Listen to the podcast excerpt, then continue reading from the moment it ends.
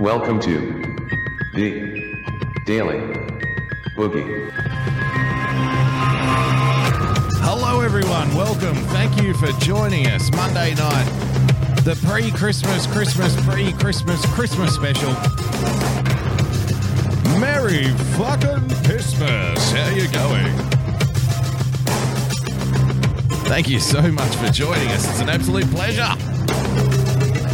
Tonight's recommended drink is a ice cold mimosa, the Australian Christmas drink of choice, ladies and gentlemen. And tonight's recommended snack is going completely empty bellied so you can get nice and lubricated before you have to open your presents. Thank you for joining us on the Christmas edition of the Daily Boogie. Skull!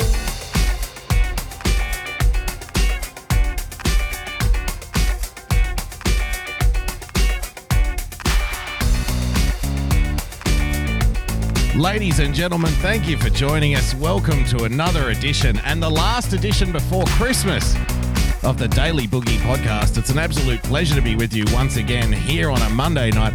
I hope you had a lovely weekend. I certainly have. I hope you're about to have a lovely Christmas because I certainly hope I will. I've got so much fun stuff for you tonight, so much to get through, so many things.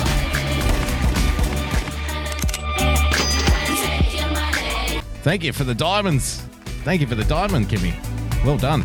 Uh, congratulations on your interview during the week with one of my favourite peeps, Karen Denver Knight. Absolutely sensational. I went back and watched that the other day. Job well done. Tip of the hat to you. Um, I'm very Merry Christmas to all, and to all a Merry Christmas. What are you doing over Christmas? Let me tell you something.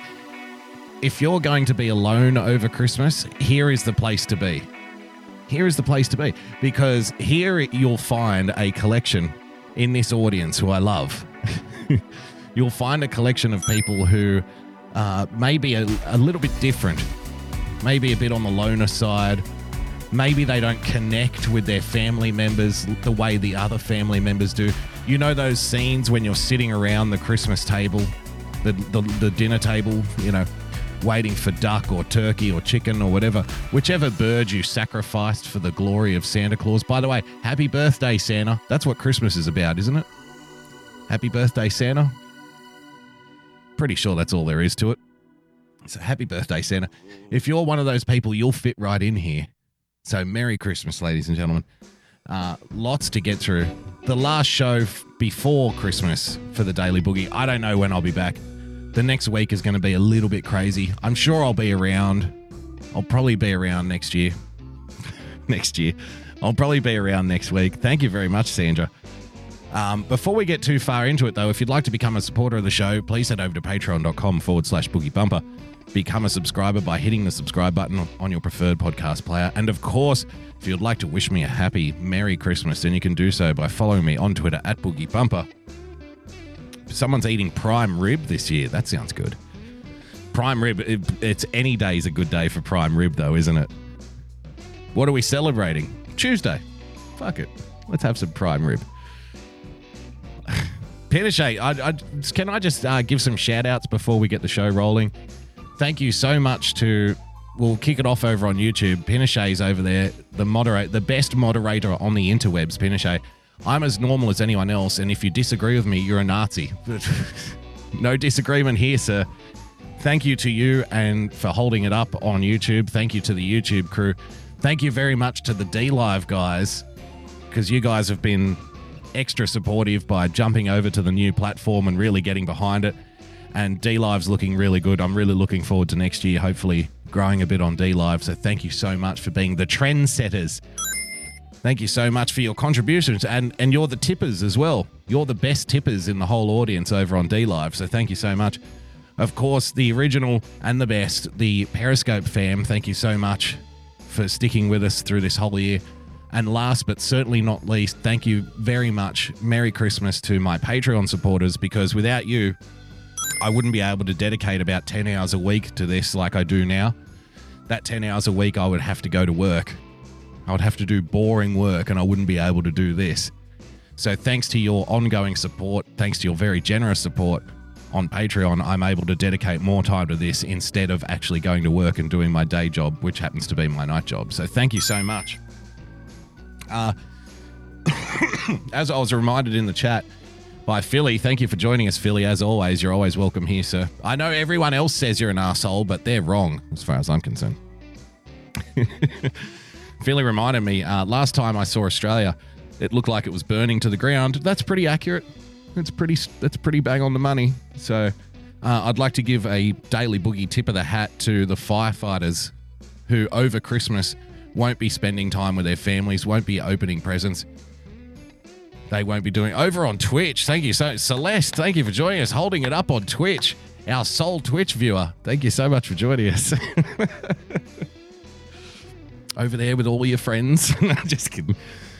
So a little a daily boogie tip of the hat to the brave firefighters, a couple of whom lost their lives earlier in the week. Volunteer firefighters, I might add. So it's going to be a pretty shitty Christmas for those families. They had young kids. Uh, one of them had a baby, volunteering their time to save their local community. So, uh, you know, thoughts with them. And you know, for all the firefighters, the volunteer firefighters, the paid firefighters over Christmas, we've you know, they're not going to be able to enjoy the kids opening presents under the tree. They're probably going to miss Christmas dinner. But it's a it's a pretty thankless job what they do.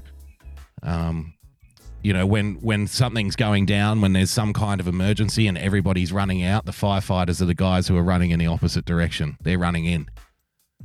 So spare a thought for them over Christmas if you are of the Australian brand, if you are of the Australian nationality tip of the hat to those guys. It's it's funny growing up in Australia when it comes around to Christmas because if if you're an Australian, I know there's a couple of Australians in the audience, Nadine and Brett. I, I noticed there might be a few more. You guys will know what I'm talking about. But for our American brothers and sisters, it is kind of weird having Christmas in Australia. Like for example, one of my good friends, one of my co-hosts on the Common Discourse, is from Poland. The voice of reason, Adam J. And he's said to me before, Christmas just isn't right without snow. Yeah, it, it just doesn't make sense without snow. Because, of course, here in Australia, it doesn't snow at Christmas. More often than not, it's blistering heat because we're in the middle of an Australian summer. So it's funny when you grow up in Australia when it gets around to Christmas because you're a little kid and you're in school and you're taught to sing these Christmas songs, right?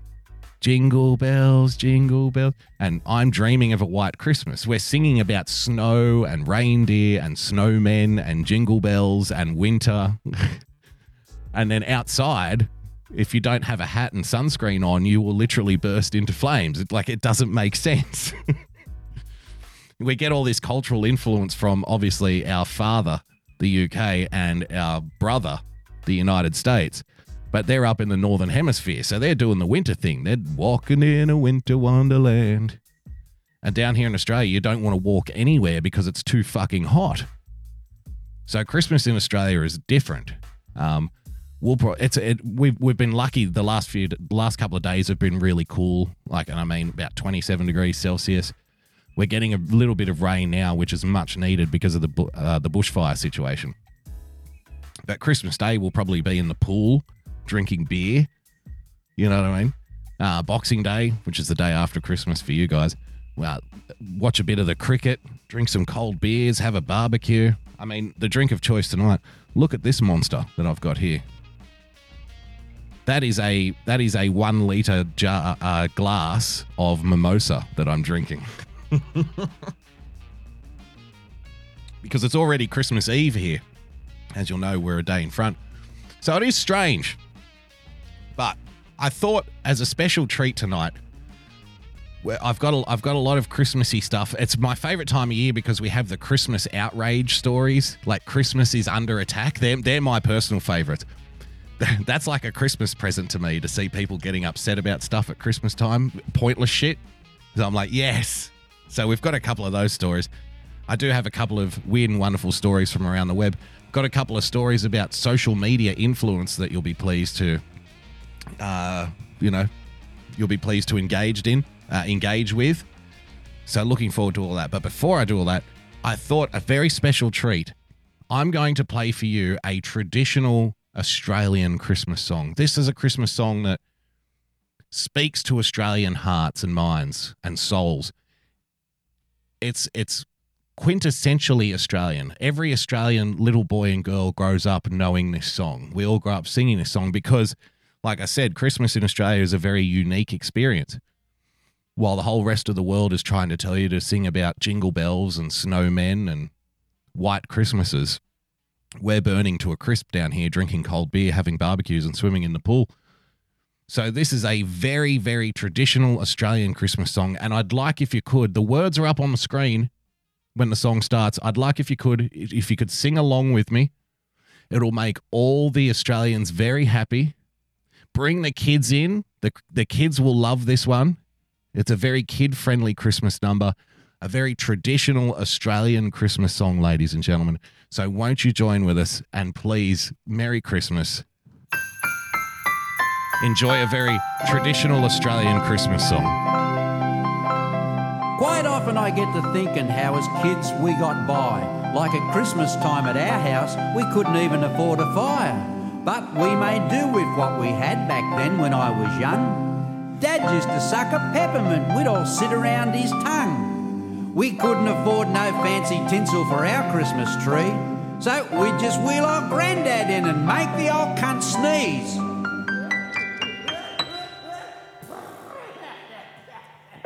Him round the other side, Nana. But things changed pretty bloody quick. I got kids now of my own. And I heard them unwrap their prezzies last night when I got home. Hey, Santa Claus, you cunt! Where's me fucking bike? I've unwrapped all this other junk and there's nothing that I like. I wrote you a fucking letter and I come to see you twice. You worn out geriatric fart. You forgot me fucking bike.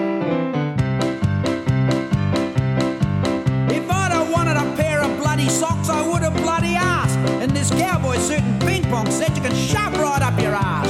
You stuffed me bloody order up, it's enough to make you spew. But it's not just me who's snaky, mate, me sister's dirty too. Hey, Santa Claus, you cunt. Where's me fucking pram? You promised me you'd send me one, and you remember who I am. Cause I'm the little girl what you made sit right on your hand. I'll give you fucking ho ho ho, you forgot me fucking pram.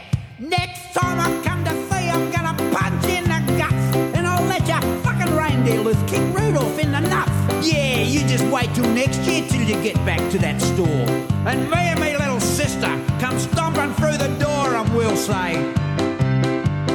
Hey, mums and dads, just smell his breath and check his bloodshot eyes. And don't listen to him, boys and girls, cause he tells fucking lies. He's just a piss tank and a pervert. He's not even very bright,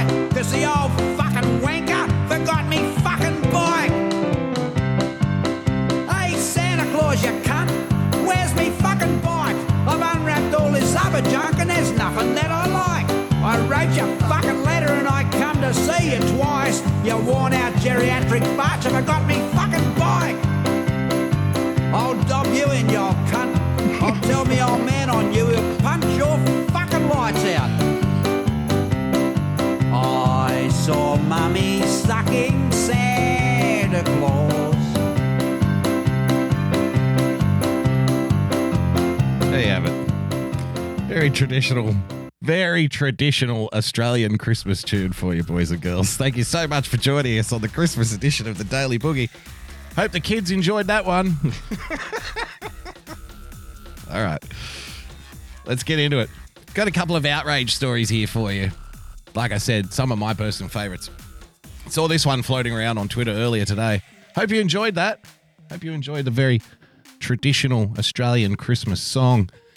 Got a couple of other songs for you later in the show as well. Just to celebrate Santa's birthday, the birth, the birth of Santa Claus. Santa Gate. It's on PJ Media.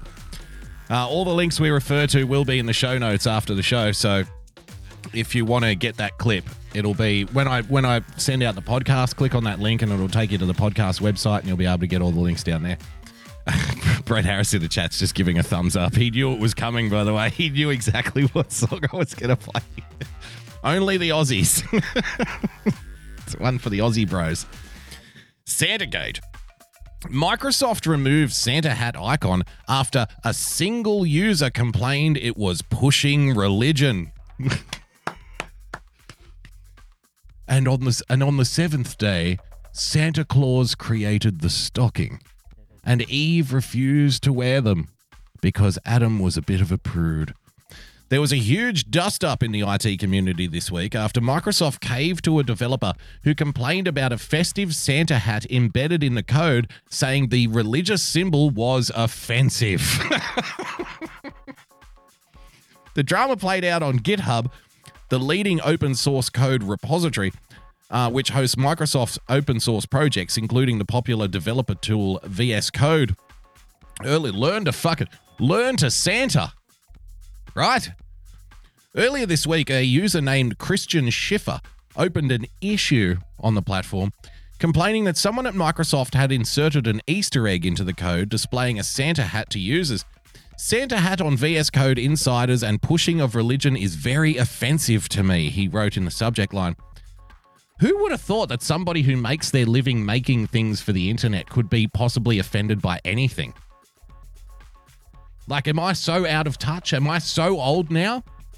I remember like the early days of the internet. It was like the fucking Wild West, man. And that's the way we want it. We want the people who are working on the internet to treat it like the Wild West, like anything goes. Aren't we supposed to be concerned with freedom here? Why are we getting offended at things? Additionally, Christmas has cost millions of Jews their lives over the centuries. Yet, even if that was not the case, pushing religious symbols as part of a product update is complete. It's completely unacceptable. Well, it's completely unacceptable. I don't know what to tell you. He went on to say, please remove it immediately and make it your top priority. this to me, this is almost equally offensive as a swastika. Yes. Santa hats. Santa hats and swastikas, ladies and gentlemen. They're practically the same thing, right? God, I love a good Christmas outrage story. Get rid of that. Get rid of that religious symbol Santa hat immediately. It's basically a swastika because you know folklore tells us that Santa comes down the chimney, but they don't tell you the other half of that chimney story. Ah, oh, no, I shouldn't. Merry fucking Christmas. Santa only comes down the chimney to clean it, clean it out, because he's a Nazi. See how this works? Uh, there was a story the other day going around. I don't know if you saw this. If you didn't, if you did, you're going to see it again anyway. A little, a, a sweet little girl in the UK got a Christmas card from China, but within the Christmas card there was a story attached. Did you see this? Have a look at this. When six year old Florence Widdicombe sat down to write Christmas cards for her friends, she wasn't expecting to find a card with a message already inside. The card said, We are for bidden prisoners forced to work against our will. Please contact Peter Humphrey. I'm not laughing at the situation. Merry Christmas. Imagine that. This little girl gets this Christmas card home from the shop, and inside it is a written message from somebody in China. Please help us. They're holding us against our will. I'm, I'm not laughing at the situation. I am laughing at the fact that, you know, the corporate world likes to push China as the future like, we all need to emulate the Chinese model. We all need to adopt the Chinese social credit score. So while they're pumping out these Christmas cards, which is all about happiness and love and family and, you know, Santa Claus and presents and joy, they're there basically with guns pointed to their heads. And oh, you'll make it fucking nice. You'll make a nice card or we fucking kill your family. Okay? I don't know why my Chinese sounds Mexican today. I better have another sip of mimosa. Mm. What a horrifying juxtaposition. Merry Christmas and and love to all. Happy birthday, Jesus. We love Christmas. We love presents. We love you. This is a Christmas card. And then she opens it up and it says, Help me. Get me out of here, please. They're threatening to kill my family. Do something, please, little girl. The secret message had been packed by foreign prisoners in China who were victims of forced labour, alarming Florence's parents. I felt very shocked, but I also felt um, a, Very, very Christmassy. a responsibility to pass it on to Peter Humphreys, as the author asked me to do. Yeah. Christmas is all about, uh, you know, obviously celebrating the birth of Christ, uh, getting together, sharing love and gifts with your loved ones, um, getting together as a family, you know, being happy and peaceful, and making lots of money on the illegal slave trade Christmas card market. That's what it's about. The Peter God bless capitalism. Humphrey in question is a British former journalist and corporate fraud investigator. Humphrey and his American wife were both sentenced in China in 2014 for illegally obtaining private records of Chinese citizens and selling the information to clients. Florence's father contacted Mr. Humphrey on LinkedIn. Well, I spent two years in captivity in Shanghai between 2013 and 2015. And my final nine months of that captivity was in this very prison, in this very cell block where this message has come from. So this was written by some of my uh, cellmates from that period who are still there serving sentences. Don't you feel guilty? Florence's discovery led to British supermarket chain Tesco suspending a Chinese card supplier on Sunday and said it has withdrawn the cards from sale as it investigates. When I was there, um, manufacturing labour work was voluntary. You know, prisoners could, could do that as a way to earn the pennies that they need um, to buy daily necessities like soap and, and toothpaste and, and biscuits. Biscuits are a necessity. I guess he is British, right? How do you expect me to work under these conditions without some biscuits? You disgusting fascists. Um, but what has happened in the last year or so is that work has become compulsory. Tesco Oh, said the cards were produced at a printing factory about 100 kilometres from Shanghai's Qingpu prison. A spokesman for Tesco said on Sunday, quote, We abhor the use of prison labour and would never allow it in our supply chain. we would never allow it. Unless, of course, we were making money hand over fist. Then, of course, we would allow it. There you go. Fantastic. Um, Merry Christmas. Merry Christmas, little girl. Merry Christmas, UK. Merry Christmas, everybody in the Western world. Please help me. Get me the fuck out of here. They're holding us against their will. Another little Christmas treat for you, ladies and gentlemen, boys and girls. Remember, the commentary has been over the last little while that Donald Trump is losing the trade war. Yes. Donald Trump is sending us into a recession, into a trade war, ladies and gentlemen. You can't compete with China. You can't beat China. China's got everything covered. China's got everything under control. China owns Donald Trump. China is making Donald Trump look silly. Think of all the prices that are going to go through the roof. Why, why the Chinese can just hold out for another 100 years. They don't even have to do anything. They're not panicked at all. Donald Trump's the one that's panicking. China has all of the. China is holding all the aces here in this hand. Sorry, America. You're just going to have to give in. You're going to have to fold. You're going to have to yield to China. You're going to have to do what China wants because China gets what China wants. Merry fucking Christmas. We have news on trade. China is going to be cutting tariffs on hundreds of products, while oh. President Trump says phase one will be signed very shortly. Oh. cutting tariffs, are they? Hmm. China's cutting tariffs on hundreds of products, are they? Hmm. Sounds like they're really in control of this negotiation phase. All good news there. Hillary Vaughn with the latest Hillary from DC. Vaughn. Hi, Hillary.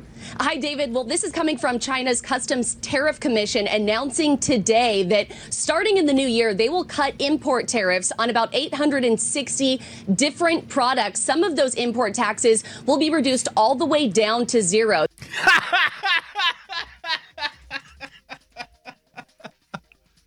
Wow, how about that? You know, Donald Trump, Donald Trump's getting his ass handed to him by China. China is the boss. China is the king. You can't put pressure on China. China doesn't need America. America needs China. The more pressure you put on China, it's only going to hurt the United States, you know. Think of think of the disgusting corporate press in the United States who have actually been telling you that unless you give in to China's trade demands that you're the ones that are going to suffer. You're the ones that are going to lose. Of course, this is an effort to put pressure on Donald Trump by making you get into an outright an outrage cycle. So you start demanding of Donald Trump, stop the trade war. We're all getting fucked here. Please stop the trade war. Stop poking the bear. Stop antagonizing China, Donald Trump. I don't want to go broke. I don't want to have, I don't want to live in the street. Please stop, Donald Trump. You're going crazy. This has effectively been the corporate press over the last two years. A hysterical, shrieking woman in a King Kong movie. Oh my God.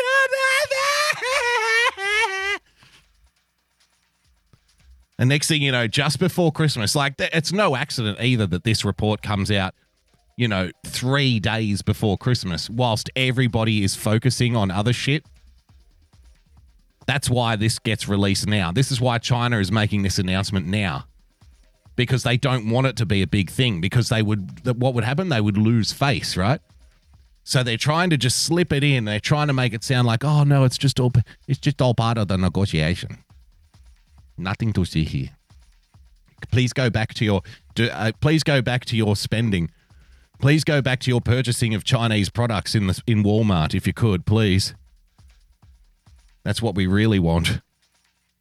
Oh my God, China! They're gonna China's fucking everybody. Oh my God, we can't do anything about it. and very shortly, all good news there. Hillary Vaughn with the latest from D.C. Hi, Hillary.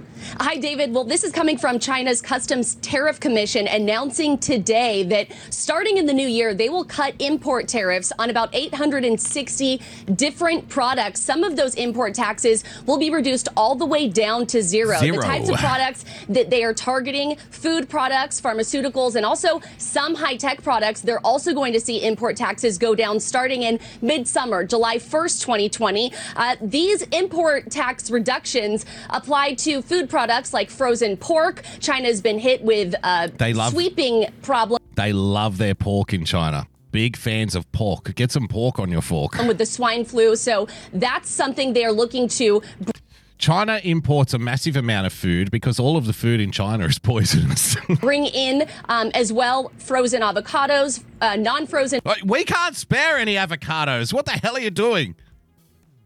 What is this Donald Trump madman thinking? We can't spare avocados.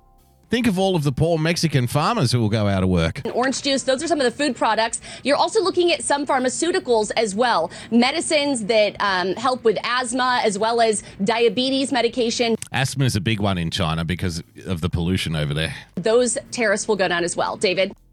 There you have it. Hi, I'm Abby. My Don't know why we went to pink news all of a sudden. Uh, so well done, ladies and gentlemen. For the last two years, you've been sold the story that this trade war with China was only going to end in the destruction of the American economy, that Donald Trump is an absolute madman, and there's nothing you can do but yield to China's demands.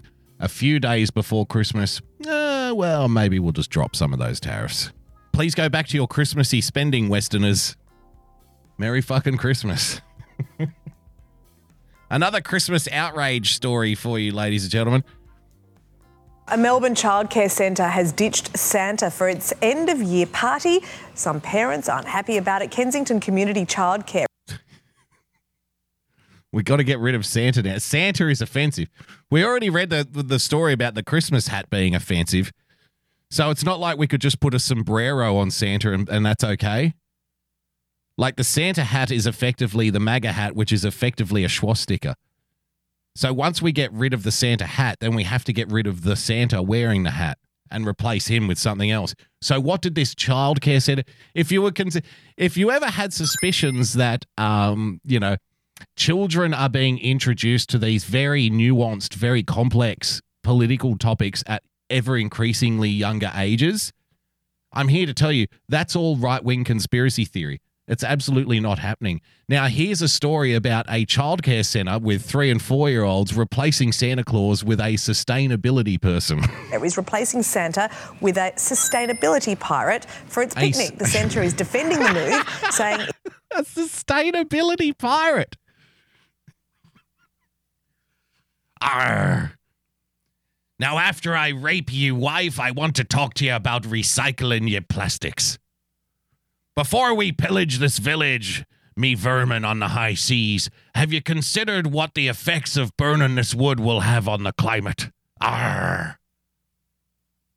Oh, you mean gay pirate? Ah, right. it wants everyone to feel welcome, regardless of their beliefs. Tom. Okay. Wants everyone to feel welcome regardless of their beliefs. What if I don't believe in sustainability pirate? Am I still welcome? What if I want to dress up as Santa? Can I come then? What if I believe in Santa? See, everyone should be welcome regardless of their beliefs. What about all the kids who believe in Santa? Which I would suspect would be like 95% of the kids there, right? And that's being conservative. I suspect 95% of the kids believe in Santa. You know, it's funny, like, when I was younger and I was like an angry atheist, my opinion was like, don't tell kids that there's a Santa Claus because why why lie to them? You know what I mean? And it's funny, like it was only later in life when I became a Christian from atheism to Christianity. It was only then that I actually decided, and I know a lot of Christians hate the fucking Santa Claus Christmas stuff, but it was only later in life when I changed my mind on all that. And now I actually think if you're the type of person that wants to rip Santa Claus away from kids and rip away like all of those magic stories, like, you know, the reindeer and the North Pole and the surprise and all of that kind of thing. If you're somebody that actually wants to deny a child that magic in that very short space of time that they have to believe in it, like it might be 10 years that you get as a kid to believe that the world is magical and good before you start figuring out that the world is actually not magical and shit. If you're somebody that wants to deny a child that, you know, rite of passage, I now think that you're an asshole. Whereas once upon a time I was like, yeah, don't don't tell the kids about Santa. That's awful. Don't lie to them. But now I actually think like, no, no. If you if you make go out of your way to destroy that magical moment and that those magical years for children, then you're a cunt. You know what I mean? It's funny how things change as we get older. Seriously. I mean, if you have to, have Sustainability Pirate come along as well as Santa. Well, exactly. Santa's someone who spreads goodwill and gives things to children. A pirate, by definition, is someone who robs you true, or takes takes over your ship.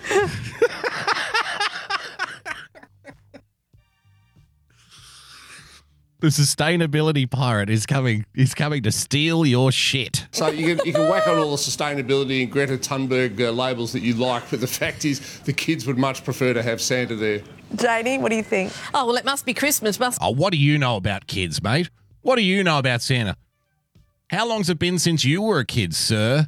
Maybe the kids want. Maybe the kids want sustainability pirate. Brett's like Brett asked the most poignant question. Just actually, what the fuck is a sustainability pirate? Anyway, I guess it's a pirate whose pirate ship is powered by solar panels. I mean, if you think of a sustainability pirate, when you think of piracy, you think of being on the high seas. Maybe Greta Thunberg herself is the sustainability pirate. You think about it, she's been sailing all around the world on a ship and she's trying to steal money from taxpayers to pay for solar panels. I think we solved it. Greta Thunberg is the sustainability pirate. So Greta's going to come out to the childcare center. And one of the workers there is going to come up and say, Would you like an orange juice, little girl? No, I work here. Oh, sorry. Sorry, it's you, Greta.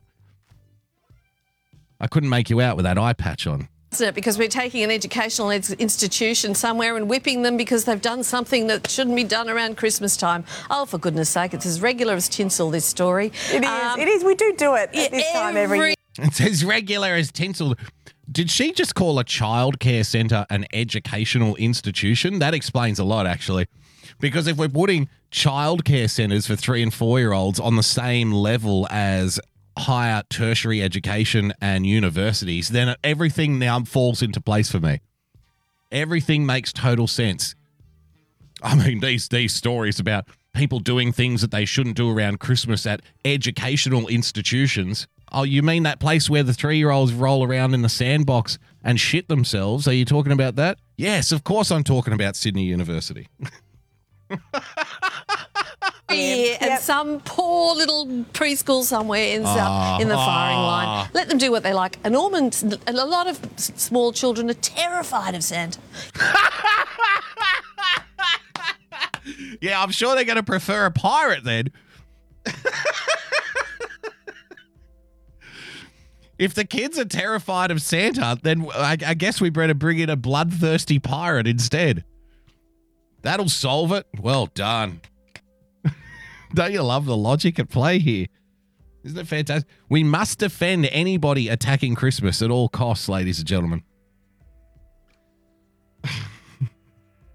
Actually, we'll stick with the kids for a minute. We'll stay with the kids on a minute. Uh, I've got this fun little story here for you. And this comes direct from the next cultural epicenter of the world. This comes from the next superpower. And just further evidence that uh, all, you know, if you were concerned about the culture of Western society, worshipping a fat guy in a suit that gives presents to strange children and climbs down chimneys, who's he's obviously a Nazi because of his little red hat. If you were concerned about that uh, aspect of Western culture, then fear not, because the next world superpower, India, has got some cultural remedies that I think will fit in very well here. Boy six, born with a tail, is worshipped as a monkey god, but his parents hide him away. How dare they? How dare they refuse access for the townsfolk to this monkey god creature? What the hell is wrong with them, these heathens? The townsfolk deserve access to their monkey god. Shivam Kumar was born with an unusual growth of hairs which looks like a tail on his back, and his neighbors in Delhi, India, believe he is the reincarnation of the Hindu monkey god Hanuman. There's, there's the little tail there. It's just hair on his back. That's all it is.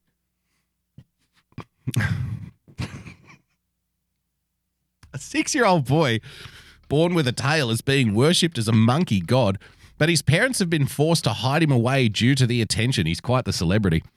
Shivam Kumar's neighbors believe he is a div- divine being due to the unusual growth of hairs on his back, so they shower him with chocolates and snacks. He's going to be a very fat monkey god if his parents don't get him on some celery and cal- carrots lickety split.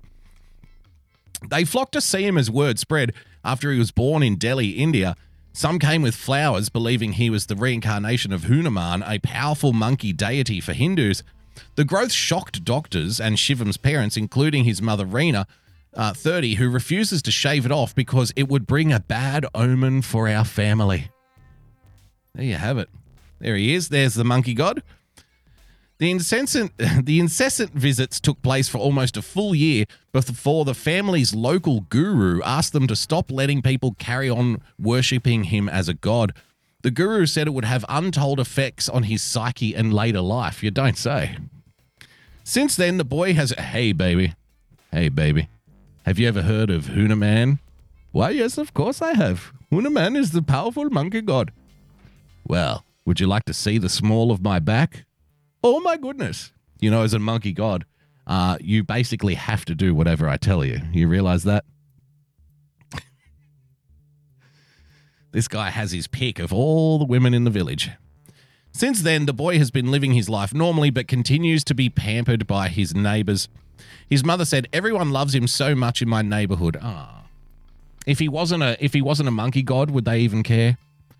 Initially, it caused a problem for us. People would visit our house every uh, visit our house every other day, which would hinder our daily lives.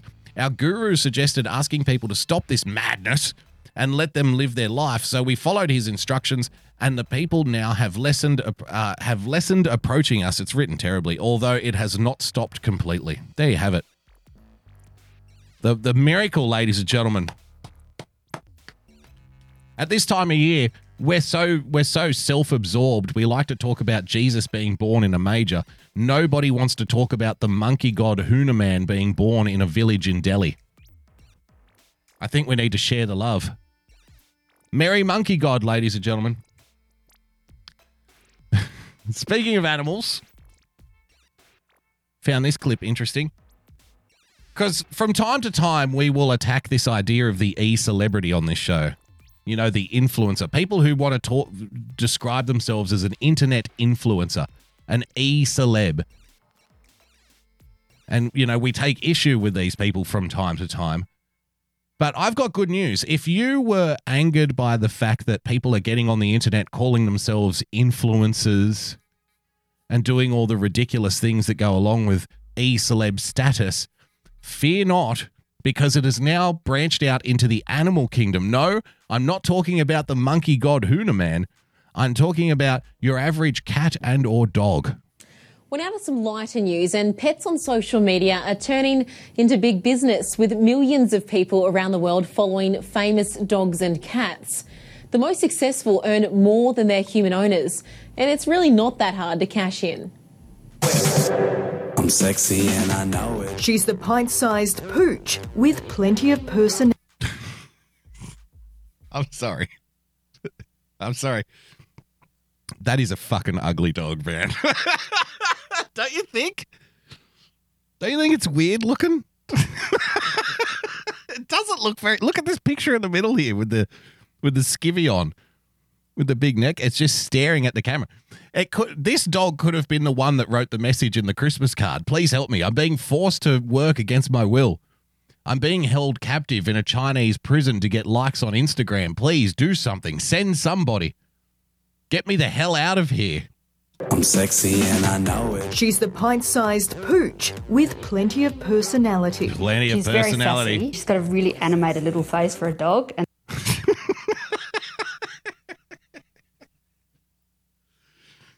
Now, I will put my hand up here. I don't use Instagram, but my dog is on Instagram, courtesy of my wife, and my dog has more followers than my wife does. And that really works. Adelaide's own Margaret the Italian Greyhound but our dog is actually very attractive compared to this ugly little ball of, of nightmare. is a social media superstar. She's become so popular, this four legged friend has turned fashionista, Fashionista. launching her own range of jumpsuits, as well as cards, magnets, and mugs. I mean, good on it. Good on the parent, right? Good on the doggy, the doggo owner for monetizing this this craziness. Like fucking good luck to you. Like if you can make money selling dog stuff, then fine. I don't care. But but when we get into these this kind of territory where the dog has portfolios, where the dog itself is the celebrity instead of just the model, that's when I start to get a little concerned. Had a bit of trouble, particularly during the American winter, keeping up with their demand. But it's a really good little side income. We have the highest pet ownership in the world in Australia, so it's a huge industry. Natalie Giddings is the chief furry officer of. Uh, geez, geez, I love Australia. Australia Australia is a country of extremes, you know what I mean? I love Australia and I love being an Australian. I mean, we have more pets here than anybody else. We smoke more marijuana here than the people of Holland. We drink more beer than the Germans. We have more homosexuals than San Francisco. We've got it all, baby. And if that wasn't enough, we have more deadly animals here than anywhere else. And people, when they're walking down the street, just burst into flames. We have a native tree here, the gum tree. People don't understand why this, tr- like, part of the reason why our fires, our bushfires, are so violent is because of this tree. Like, if you don't believe me, you can look this up, right? This is actually the tree, like the eucalypts, right? These are the trees that the koalas eat. They're the only thing that eats these leaves because there's no nutrition, no nutritional value in them whatsoever. But these trees, right, just because of the nature of like the, their chemical makeup or whatever, during a fire, they don't just burn, they literally explode. so a fire is sweeping through here, right? And you come up to these gum trees, these eucalypt trees, the tree the tree you can hear them burst like you can hear them exploding in a fire. And that spreads the fire twice as fast. But we we don't cut them down. We can't get rid of them because that's what the koalas eat. So we're like, oh, well, we guess we better leave it for the koalas. But if there's going to be a fire here, then they're going to burst into flame, like literally explode like bombs. It's quite extraordinary. The exploding eucalypt trees. So you you know you're trying to escape the wildlife. You think, well, I'll get away from the snakes. I'll get away from the spiders. I'll get away from the crocodiles. I'll get away from the swooping magpies and myna birds that want to peck my eyes out when I'm walking to school, and I'll just go camping in the woods for a little while. Next thing you know, the trees are exploding and killing you. You, you cannot escape death in Australia. That's why I love it so much. of Remarkable Pets, an agency dedicated to pet influencers. And she says there's a growing appetite for this kind of content. In fact, there's a load of Australians following just pet influencers. And for those that that is one ugly dog. Oh, wait, that's a llama. Pardon me, that's a llama. I assume. I, I don't even know what that thing is. gain a faithful following, there is Puggies. money to be made. You would start in We're in the money. We're in the money. entry level at about $150 a post, right up to sort of $2,500 per post, depending wow. on the pet. If you think your furry friend has what it takes to be the next big influencer, the advice is to think about their persona and entertaining photos you can take. Keep it professional. I can't even think about my persona. It is fucking depressing when you've been doing podcasts for two years and you realize if only I was a dog, then I'd be popular. If only I was an ugly dog wearing a Santa hat, I could be making $2,000 a show for doing this shit. Think about your persona. Maybe I should have thought about my persona a little more. Maybe if I was eating chum, uh, you know, chewing bones and licking my own penis on camera, then I might get paid more. What do you think? Should I take this turn? What if I started scratching? What if I got fleas? What if I started pissing on the rug? Do you think I could make more money doing it that way? I'm wasting my time. I'm wasting my time here talking about politics and media and all of these boring things. All I need to do is lick my own testicles. If I can figure out how to do that, I'll be a millionaire. Get all get all the money. I'm in the wrong business, absolutely. So I want to I want to put that up against this story. Animal activists hold protest outside of SeaWorld on the Gold Coast. If you don't know what SeaWorld is, it's like an aquarium park up in the Goldies, up on up on Goldie, ladies and gentlemen. You know, they have dolphins and shark tanks and all of that kind of stuff. So the Animal Justice Party strongly believes that no animal should be forced into entertainment. Oh, what about what about the influencers? What about this happy little guy here? No animals should be forced into entertainment. Look at this. I, this guy agrees. I think this guy, if he could vote, if if he's an influencer, he should be getting everyone to vote for the Animal Justice Party. Uh, at dolphinariums, dol- She's got a bit of a Tara Reid thing going on. This chick, doesn't she? dolphins are forced to do what we consider circus-style tricks. Uh, these style. animals are wild animals and they belong in the free open ocean with their families. Getting eaten by other animals. no, I want to live. Okay, and what do you want Pardon me. We want SeaWorld to stop the breeding of these animals. Uh, something that I find really sad is that when I was a young child, I went to SeaWorld. I didn't realise that dolphins don't belong in captivity, and if I had, I probably would have refused to have gone. We've got a we've got a regular Lisa Simpson on our hands here, folks. But these dolphins in captivity can live for up to 50 years, Sounds pretty good. Fifty years for a dolphin. which means that the dolphins that I saw as a child are possibly still in the Uh, enjoying old age, not being harpooned by Japanese people. same backyard pools doing the same men. Ba- backyard pools. Did she just say backyard pools? What- What kind of fucking theme park was this chick going to? I think she said she saw dolphins in backyard pools. I saw as a child are possibly still in the same backyard pools doing the same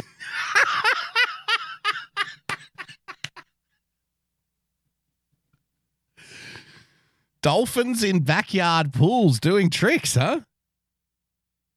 That sounds fun.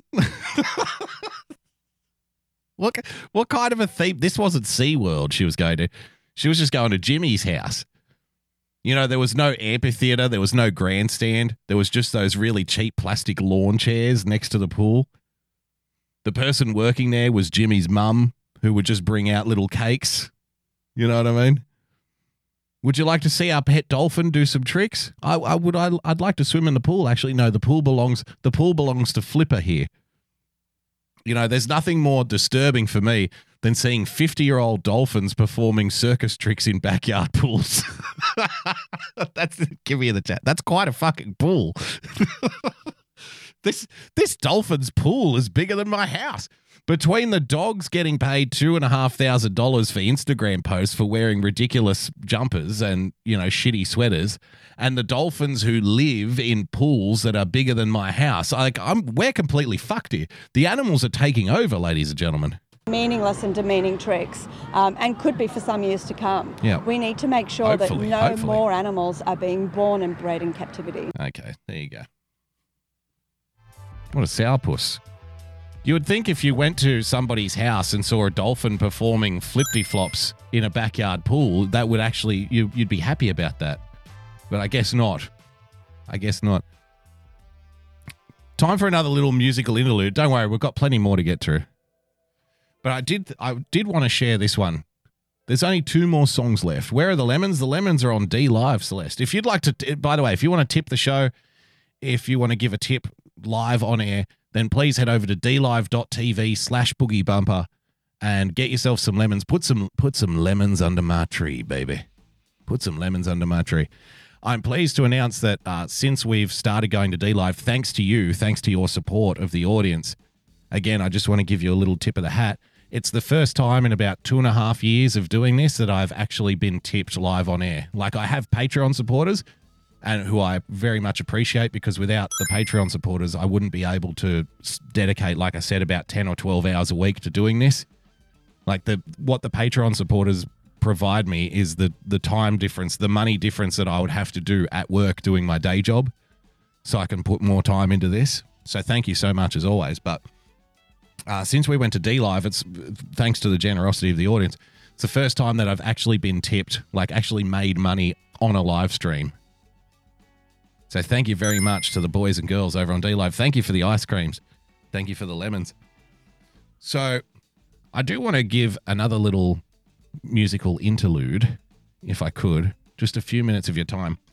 Uh, most of you probably know this about me, but maybe perhaps some of you don't. Uh, I was raised in a house where um, English was not the first language of the people I was raised by. English was my first language, but I was raised by two Germans. Their native tongue was German. And actually, they never taught me German growing up. I, I once asked, why, why, why aren't you teaching me German? And they said, we, we want you to be an Australian, not a German in Australia. So we are teaching you Australian. I'm like, oh, okay, thanks very much for that. So, but I would get this speech every single year. Uh, the Christmas carol Silent Night is originally a German Christmas carol. It was it was originally written in German in the German language. Not many people know that.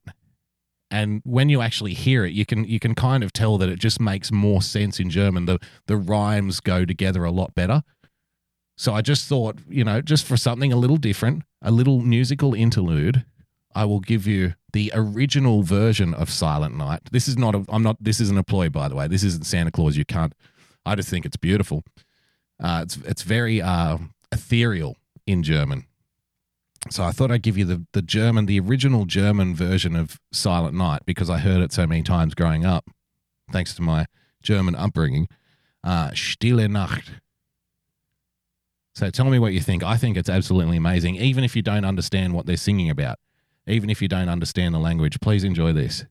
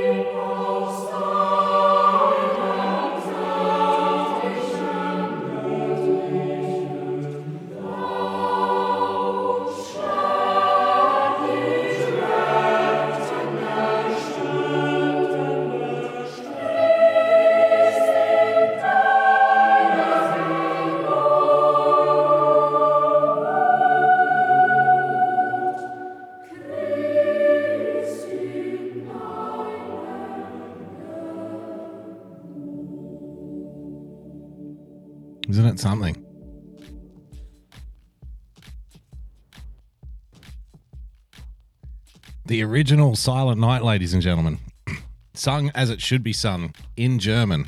Stille Nacht, Heilige Nacht. All right, let's get back to the. let's get back to the. Let's get back to the fucking, shall we? Uh, here's some more bullshit stories. Uh, this one was from Sky News. This was reviewing the last 10 years of social media trends, as I'm sure you would all agree. Whatever happens on social media. Thank you for the diamond word, Spider. Much appreciated. Uh, whatever happens on social media is everything that we should care about, I think. I think you'll agree. What's happening on social media is absolutely the most important thing that's happening in our lives right now. People really like that. Don't worry. I'll put the link to that in the show notes after the show. Trust me, I heard it I heard it every single year growing up. Every single time because I don't know what it's like in the States, but uh, Christmas Eve in Australia, they always have like a concert, um, you know, Christmas carols. Thank you, Natalie Joe. Very generous of you. Merry Christmas. Uh, they always play Christmas carols on the TV here on Christmas Eve. So, you know, families get together and watch the Christmas carols and they have Australian singers come up and do all the Christmas carols and stuff. And every single time Silent Night came on, I would get the same speech.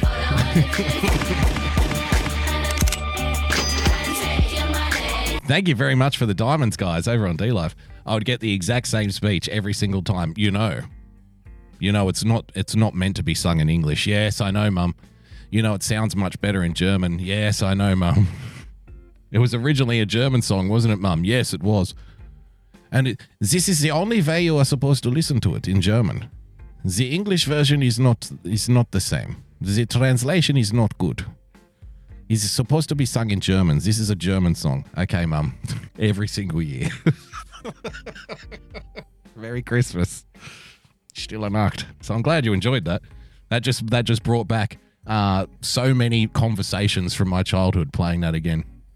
So let's see uh, this little bit, this little piece about the trends that shape the world on YouTube. See if we can remember any of them. I, I don't know how much attention on YouTube, pardon me, on social media. I don't know how much attention you pay to social media.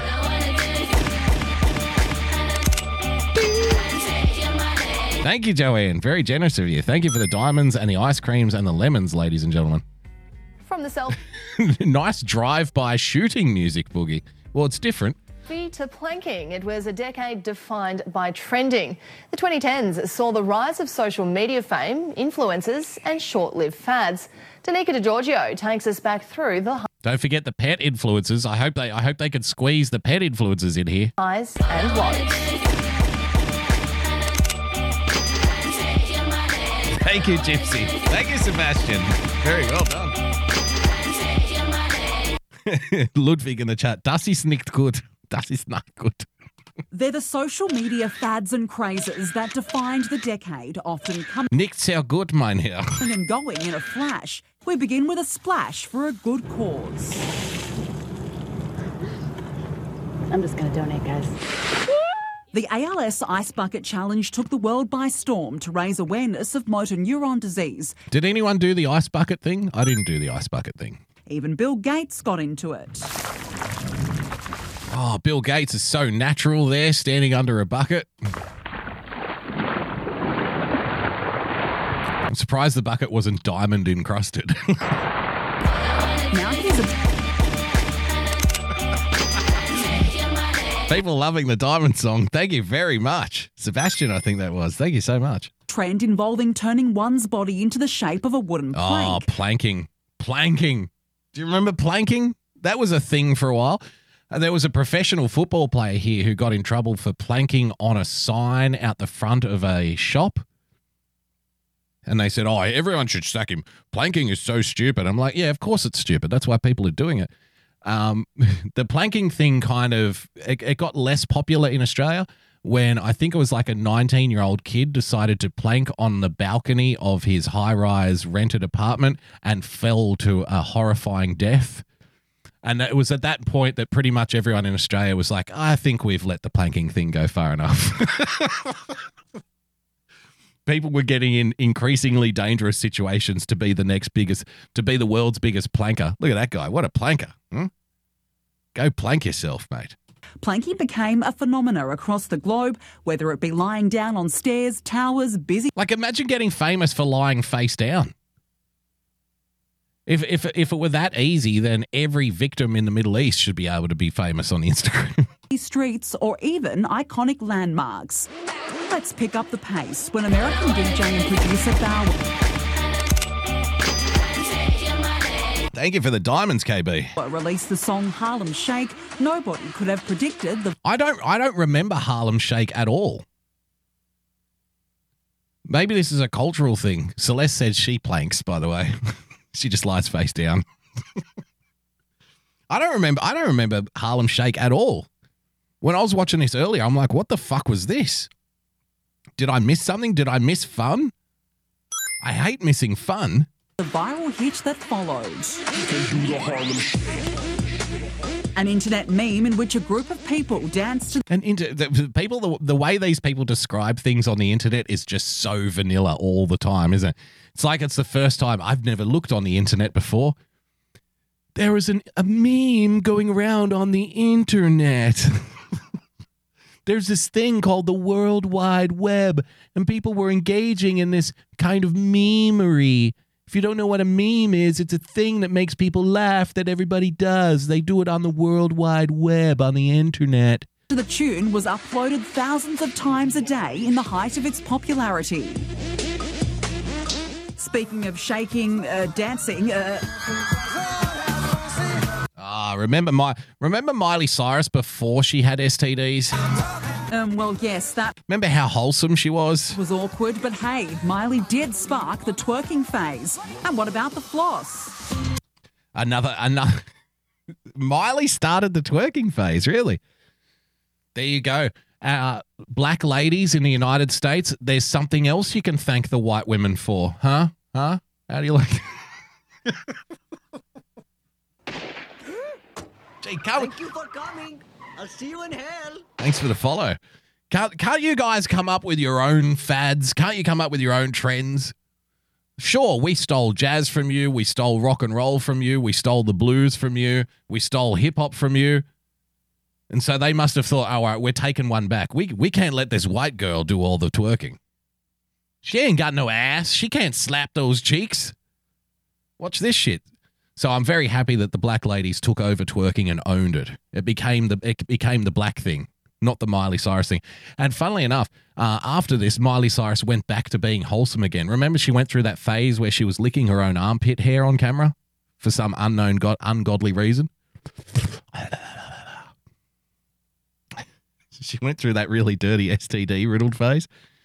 And then after the twerking, after the black people took over twerking and basically kicked her out of the cab on the way to the twerk spot, then she was like, oh, okay, I, I guess I better be a good, I better, guess I better be a good Southern Christian girl again, huh? I love you, daddy. That kid's got moves. Billionaire Kylie Jenner Thank you for the became diamonds. pin-up girl for her trademark big lips around the world, and teen fans wanted the same, sparking a dangerous internet craze. I got no enclosed for my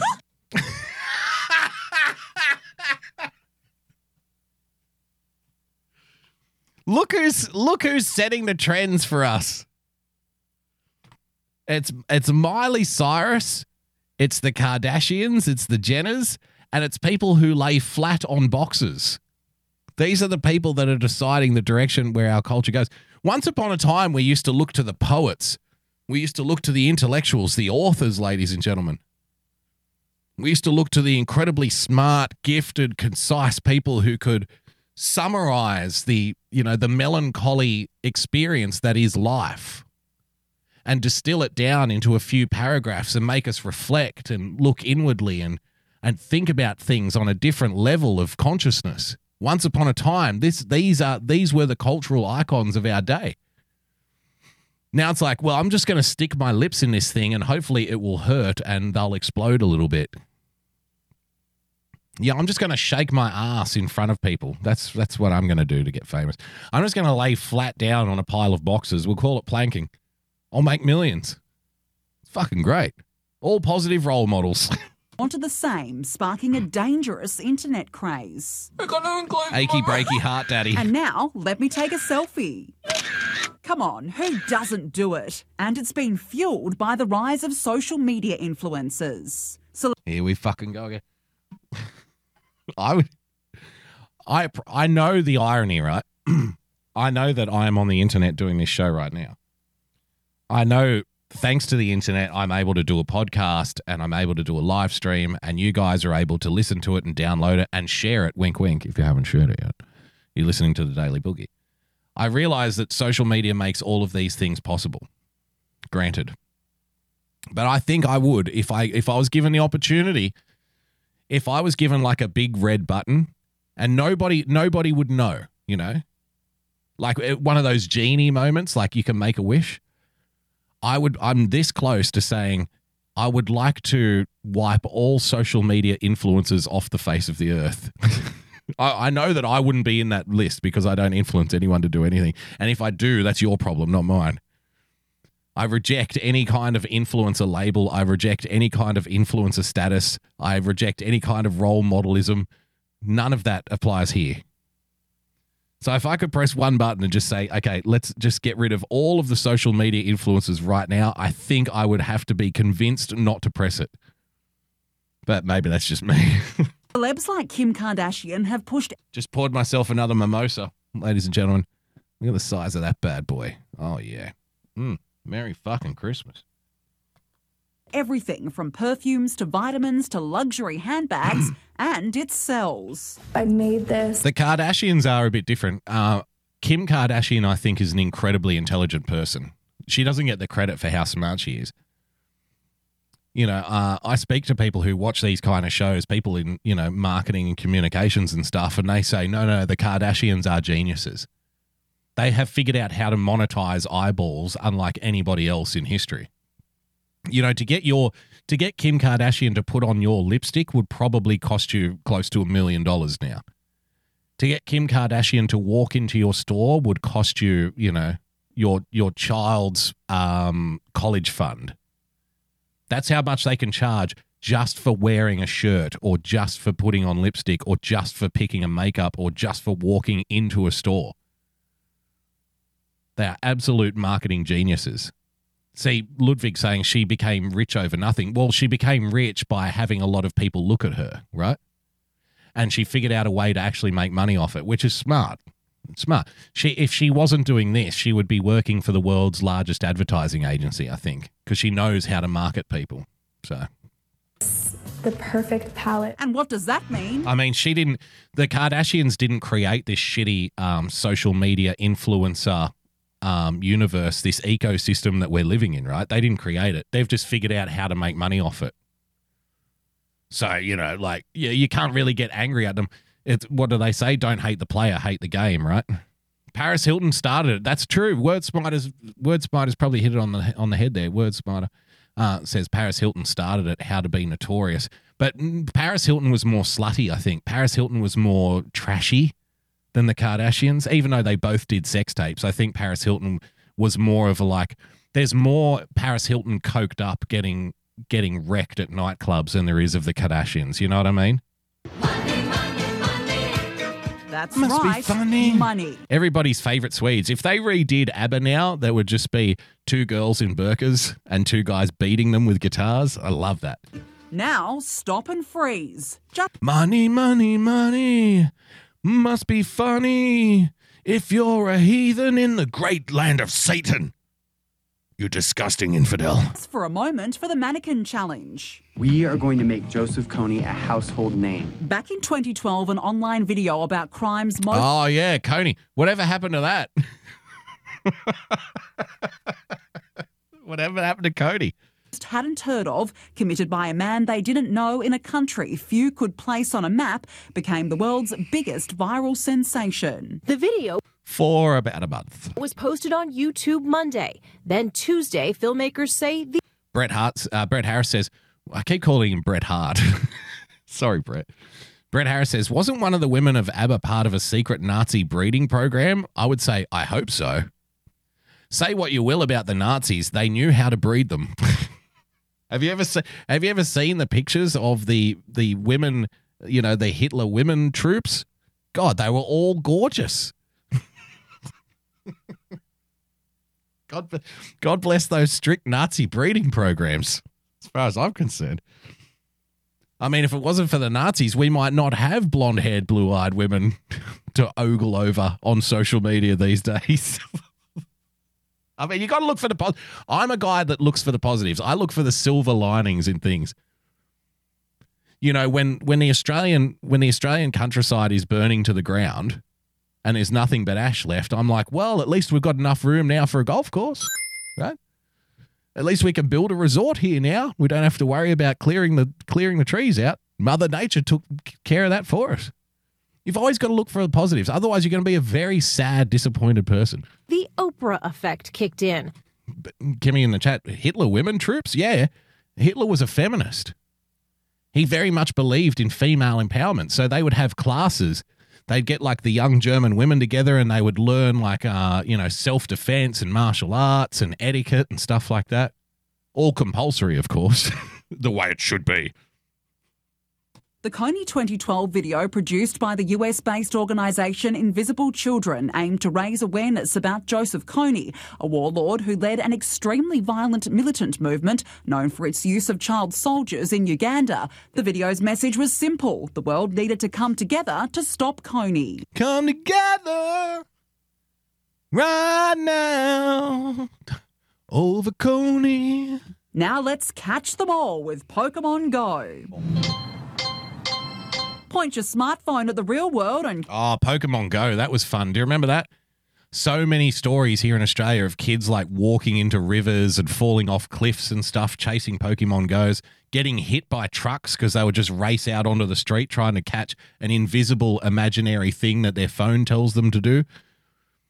That was the first sign. That was the first sign all those years ago that we might be paying too much attention to our devices because now they've started to in Sydney. Uh, they've been doing this in China and Japan, I think, for a while. They've started putting rubber pads around the light poles in Sydney because people are walking looking at their phone and they'll just bump into the light poles. So, in an effort to make them not, you know, in an effort to stop people knocking themselves out, we've started putting rubber pads around the light poles. We're fucked. We're society's fucked. Let's be honest here. We're completely fucked in the head. Catch some monsters. Simple. Within a day, Pokemon Go was at the top of every App Store chart. You couldn't walk around the corner without someone in pursuit of Pikachu before it turned dangerous, of course. These kids are all looking down at their phone. Who knows what they're going to trip over? The bizarre There clown craze has intensified in WA. The creepy clown craze spread to Australia, sparking warnings from police that dressing up and scaring people is no laughing matter. Oh, I beg to differ.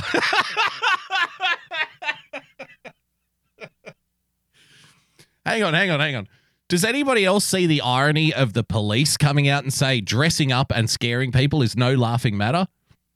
Is it does anybody unless unless a crime is being committed against you, does anybody feel at ease when somebody dressed as a policeman pulls them over or wants to talk to them? I don't. I didn't even do anything wrong. If police think it's wrong to dress up and scare people, then they should all wear dinner suits when they drive around in their cars. The, the, the police dress up and scare people. That's their fucking job. Dress up and go around and scare people. It caused a wave of hysteria, forcing police to contain the jitters. And remember this A wave of hysteria. stress that broke the internet. Is it black and blue or white and gold? It's clearly white and gold. I remember this. Someone showed And me remember this. this stre- Someone showed me this, and every single person that said it's black and blue, I looked at them like uh, they had leprosy. You know what I mean? You know, if you look at that and see black and blue, I don't know what to tell you. you there's something wrong with your eyes. The world must look like a very different place to you. You must be some kind of psychotic. It's clearly white and gold. Like it got so bad that people were telling me, oh, it's black and blue, it's black and blue, it's black and blue. I started thinking that I was the crazy one. Wait, really? What what do you what do you think is what do you think blue is? What do you think the color black looks like? can we get can we can we focus on, you know, first principles here? Look, white and gold. Everybody in the chat, white and gold, white and gold, white and gold. It had to be a troll. Somebody was saying, like, can we convince people that the color that they are looking at right directly in front of their eyes is not the color? Can we do that? Can we convince people that this is black and blue? Dress that broke the internet. Is it black and blue or white and gold? Ellen tweeted out from this day on, the world will be divided into two people, blue and black or white and gold. Come on, people, it's black and blue. It's a bit like Yanny and Laurel. Laurel. Is it just is it just the people in the press that are saying it's black and blue? Because that would make sense. That would make the extreme gaslighting operation make sense. See, people seeing blue and gold, black and blue, white and gold. I don't know about the if you're if you're one of the black and blue people, you need to get out of this. You're banned. No, I'm just kidding. All right. Uh, let's do this, shall we? Since we've been talking about horrible things this Christmas, about Nazism and whatnot, ladies and gentlemen, how about a feel good story? How about freedom? A story about freedom, ladies and gentlemen, from Iowa. I bring to you Iowa homeowner says swastikas, Confederate flags are not racist. I like this guy already. I like this guy already. Freedom, baby. Let's do this. Country. I'll put it out there if I want to. Look at this guy's house. White supremacist is what I look at. The I'll put it Oh, out there come if I on. want to. He's in Des Moines in Iowa. Look at this guy's place.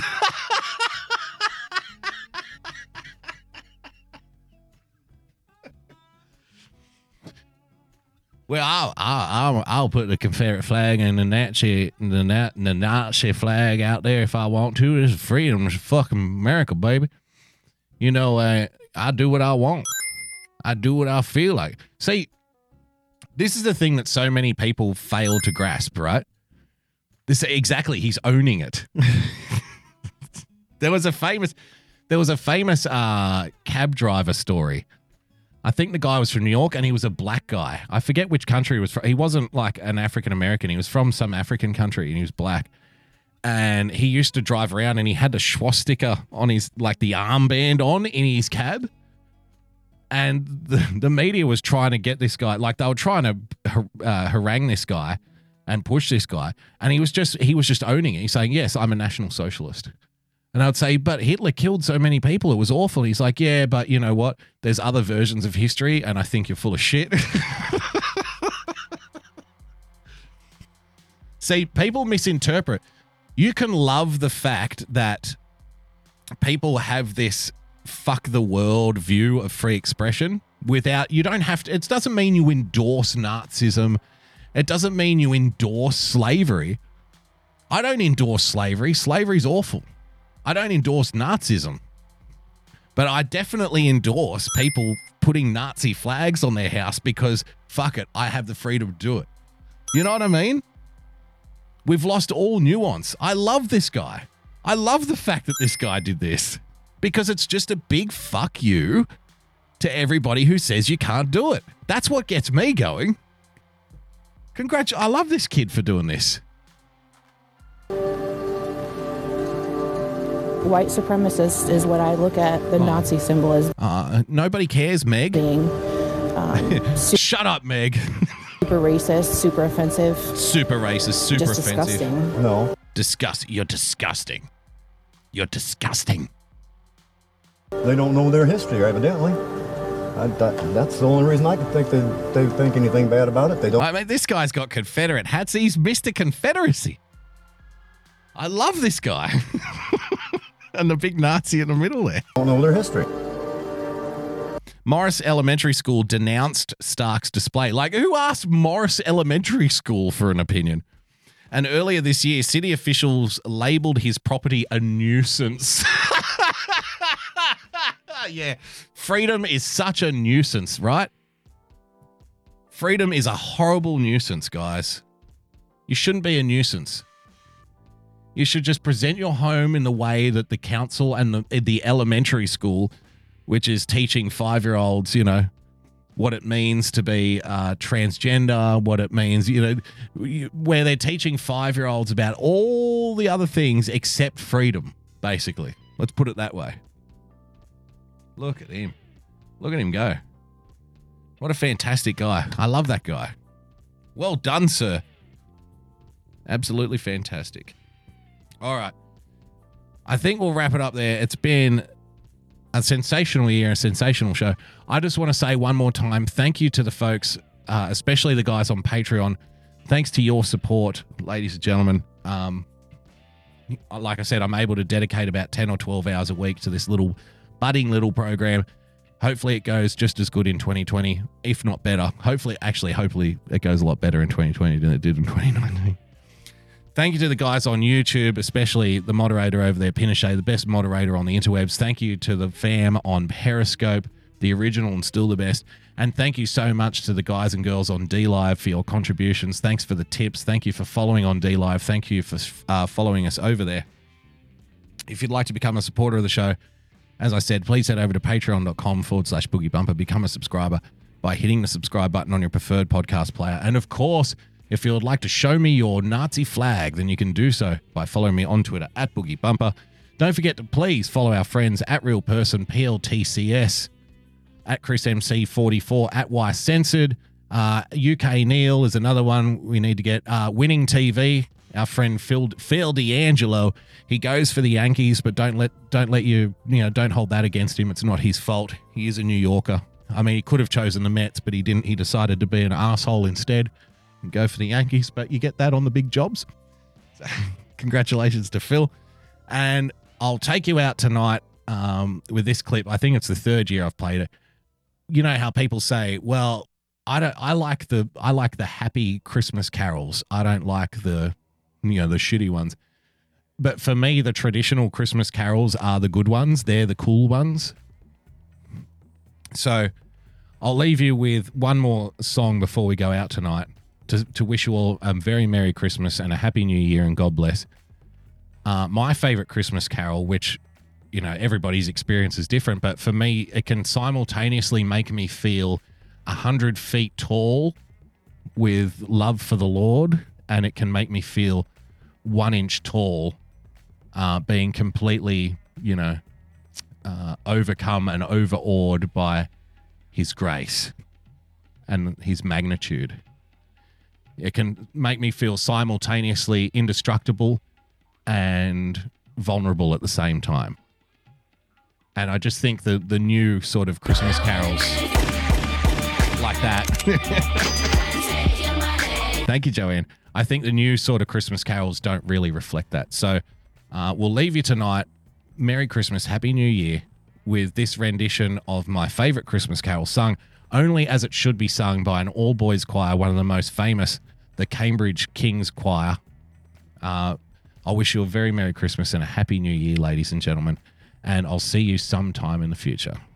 God bless. Good night.